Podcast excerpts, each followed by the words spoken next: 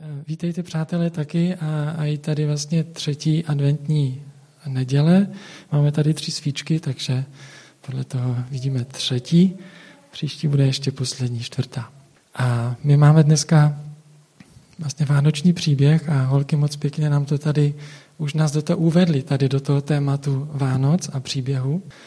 A já když jedu autem, tak si někdy pustím rádio a minulý týden eh, jsem poslouchal, byla tam taková anketa a ptali se malých dětí, myslím takových tři až čtyř letých, protože oni ještě tak pěkně šišlali, oni ještě nedokázali dobře vyslovovat. A velmi milé eh, to tak znělo. A oni jim položili otázku, proč jsou Vánoce. A nějaký chlapeček tam říká, eh, no, protože kdo má málo hlaček, tak může mít víc.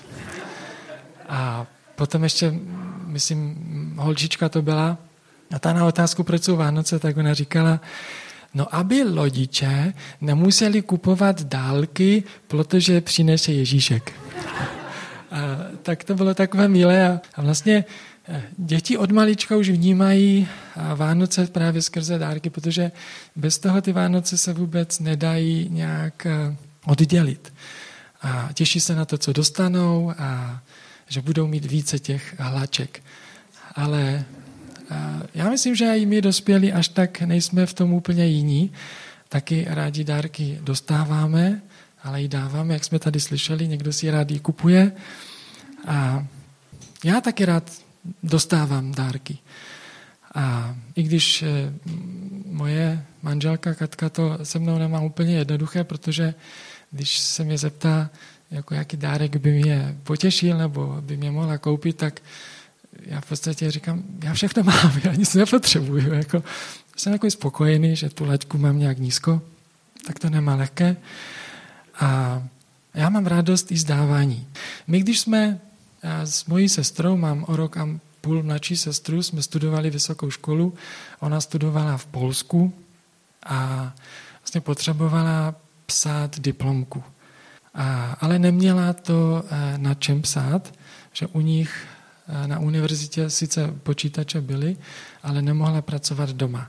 A tehdy vlastně eh, počítače ještě nebyly takovou běžnou dostupnou věcí jako dneska. A u nás právě v ten čas na naší škole kupovali se nové počítače, upgradeovali se a ty staré se vyřazovaly.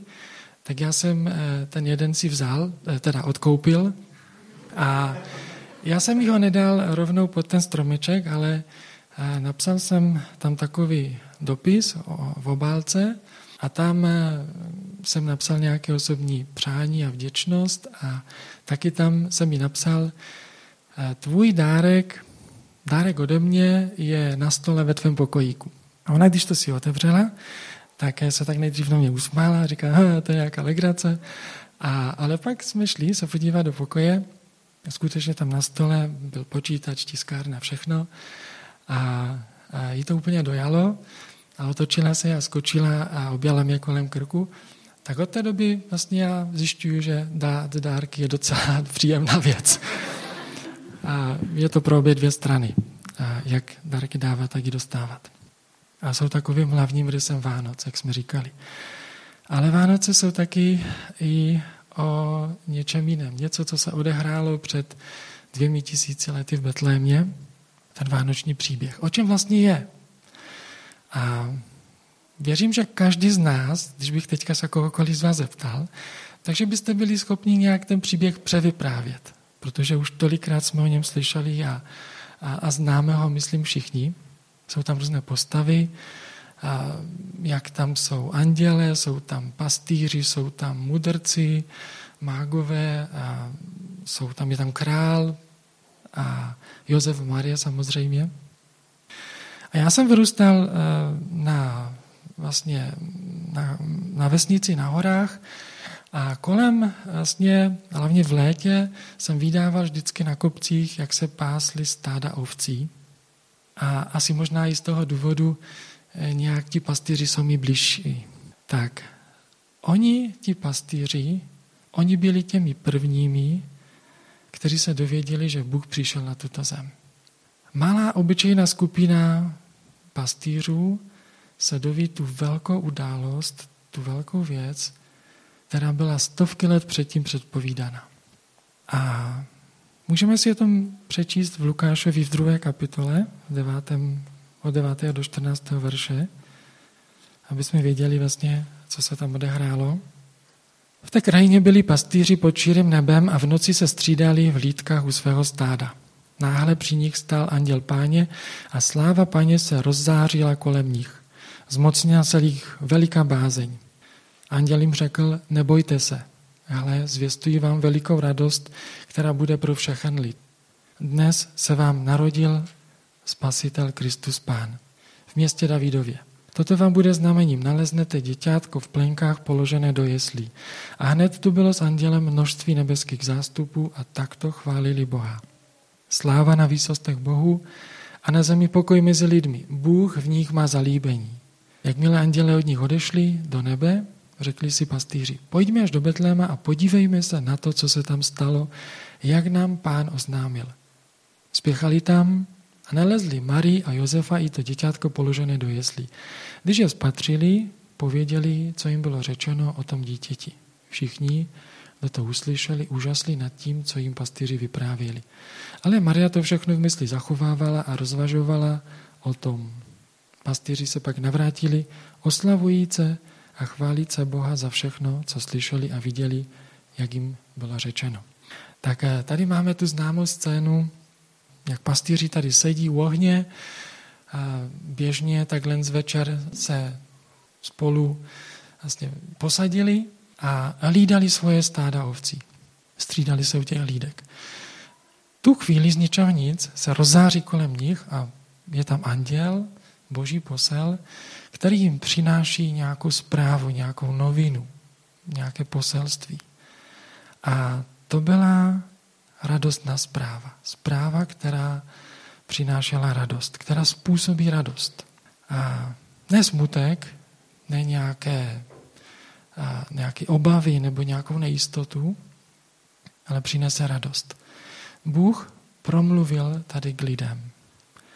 A ta zpráva byla radostná. Ne vždycky, když Bůh promlouval a skrze proroky, boží posly, to bylo radostné. A někdy to, byly, to bylo, byly tam výzvy ke, ke změně, bylo tam napomínání, bylo tam varování. Ale Bůh nepřestal mít zájem o svět a o lidi. A v Novém zákoně tady čteme tato slova. Mnohokrát a mnohými způsoby mluvíval Bůh otcům ústy proroků. V tomto posledním čase promluvil ve svém synu, jehož ustanovil dědicem všeho a skrze něho stvořil i věky. On, odlesk Boží slávy a výraz Boží podstaty, nese všecko svým mocným slovem. Tady čteme, Bůh promluvil ve svém synu. A tady je něco nového. Tady už to není to slovní vyjádření a skrze prostředníky, skrze posly, ale, ale on sám. Přišel, aby ukázal, aby zjevil Boží slávu. Četli jsme z anděli, tam byly, bylo množství nebeských zástupů a všichni zpívali, chválili. Sláva Bohu na výsostech. Bohu patří sláva. A před třemi týdny v Drážďanech vtrhli do klenotnictví zloději a ukradli šperky, drahé kamení a diamanty v hodnotě 25 miliard korun. To nejsou miliony, ale to jsou miliardy. Bylo to miliarda eur, 25 miliard korun. Obrovská suma. Prostě velká loupež. A byla tam i, byly tam i vzácné vlastně historické sbírky a vůbec v hodnotě, která se nedá nějak ani vyčíslit.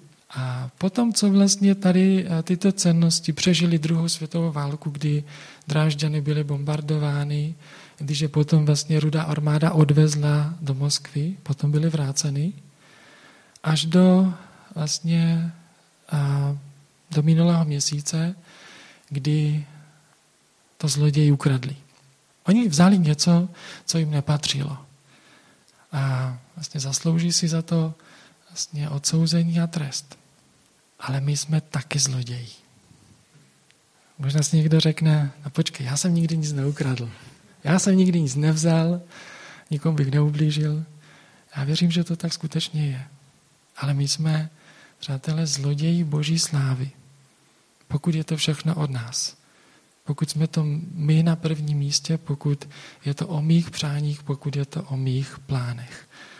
Pokud žijeme sami pro sebe a ne pro někoho, kdo je mnohem větší než my, kdo je naším stvořitelem a pánem. Dovolte mi jednu otázku, možná to bude nepříjemná otázka.